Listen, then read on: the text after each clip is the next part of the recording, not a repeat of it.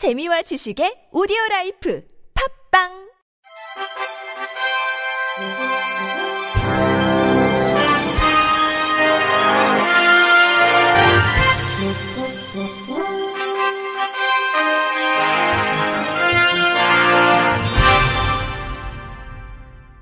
청취자 여러분 안녕하십니까? 4월 28일 화요일 KBS 뉴스입니다.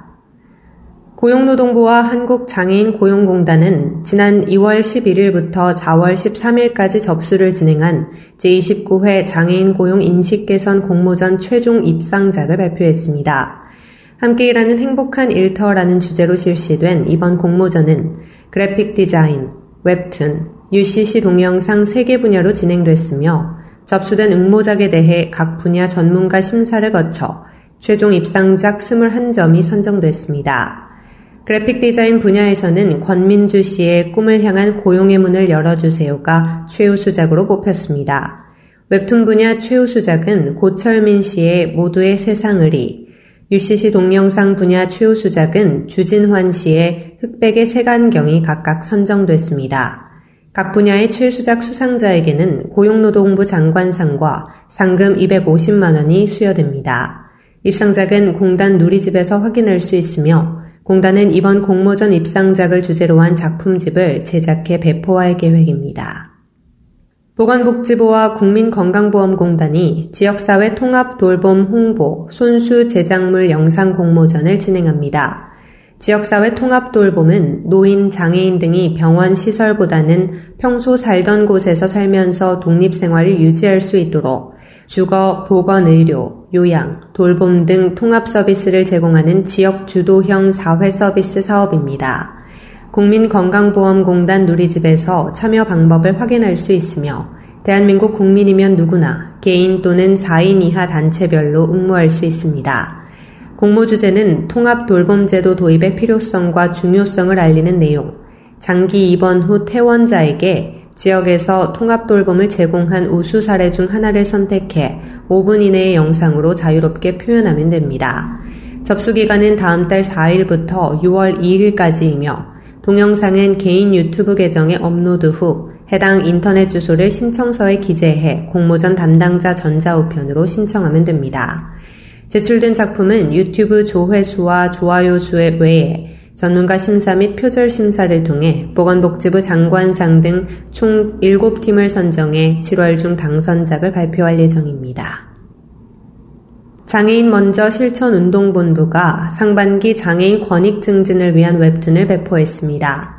웹툰은 장애에 대한 올바른 인식을 심어주기 위해 장애 관련 이슈나 에티켓 등을 주제로 지난 2015년부터 지금까지 총 57편이 제작됐습니다.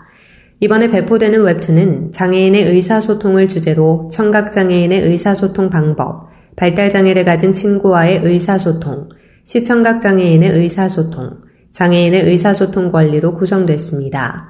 이번 웹툰은 유형에 따라 다르게 사용하는 다양한 의사소통 방법과 그 권리에 대해 쉽게 설명했습니다.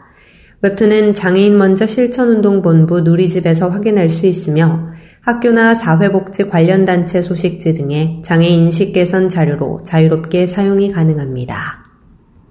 현대 오토에버가 디지털 기술을 기반으로 사회 취약계층의 편의를 돕기 위한 대학생 대상 barrier free 앱 개발 콘테스트를 개최합니다. 올해로 4년째를 맞이하는 barrier free 앱 개발 콘테스트는 사회 취약계층의 일상생활 편리를 증진할 수 있는 대학생들의 반짝이는 아이디어를 공모합니다. 공모에 참여를 원하는 대학생은 3인의 팀 구성 후 6월 12일까지 응모하면 됩니다. 특히 올해는 지도교수와 팀을 구성해 신청할 수 있습니다. 우수 아이디어로 선정된 팀에게는 8월부터 내년 1월까지 맞춤형 교육 캠프, 제작 지원비와 매월 전문가 멘토링이 제공됩니다. 제주도 농아복지관이 시청각 장애 알림 캠페인 헬렌 켈러는 우리 가까이 있습니다를 다음 달 10일까지 진행합니다.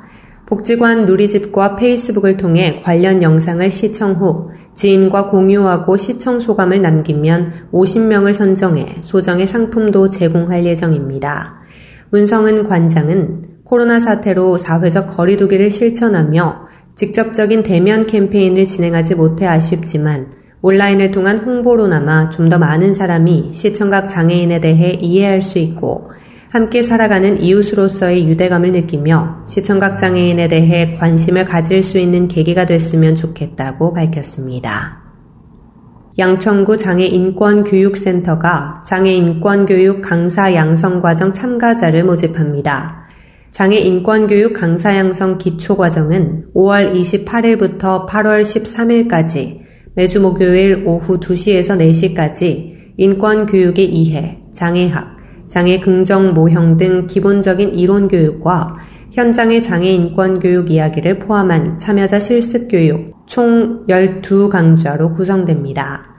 양천구 장애인권교육센터는 지난 2011년부터 장애인권 강사 양성 과정을 진행해왔으며 장애인권 교육 강사단 온을 구성하여 유아, 초등, 성인 등 다양한 대상의 장애인권 교육을 진행해왔습니다.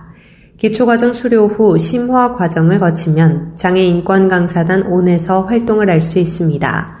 교육 참가 신청은 다음 달 15일까지 양천구 장애인권교육센터 누리집 공지사항에서 신청서를 다운받아 작성한 뒤 전자우편으로 접수하면 됩니다. 장애인권교육 강사를 꿈꾸는 장애인이면 누구나 무료로 신청 가능하며 총 10명을 모집합니다.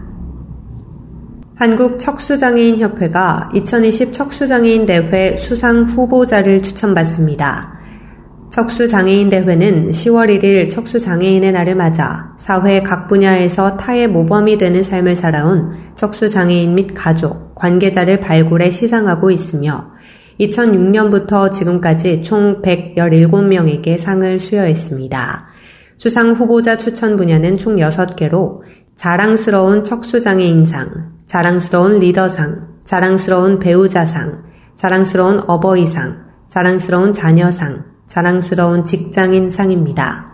자랑스러운 척수장애인상은 한국 척수장애인협회장상으로 한국 척수장애인협회 중앙회 회장 및 시도협회 회장, 중앙 및 지방자치단체 및 기관 시설의 대표자 가운데 추천을 받은 사람이어야 합니다. 2020 자랑스러운 척수장애인상 수상자에게는 상패와 상금이 수여되며 자랑스러운 척수장애인 명예의 전당에 오르기 위한 핸드프린팅에도 참여하게 됩니다. 접수는 다음 달 11일까지 척수협회 누리집을 통해 가능하며 시상식은 9월 4일 오전 11시 라마다 서울 신도리 모텔 그랜드 볼륨홀에서 개최됩니다. 끝으로 날씨입니다. 내일은 전국이 맑은 가운데 모레 오후부터는 구름이 많아지겠습니다.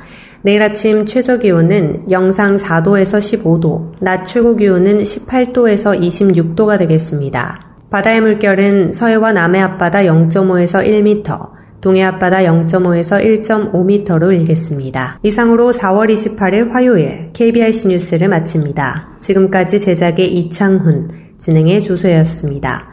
고맙습니다. KBIC.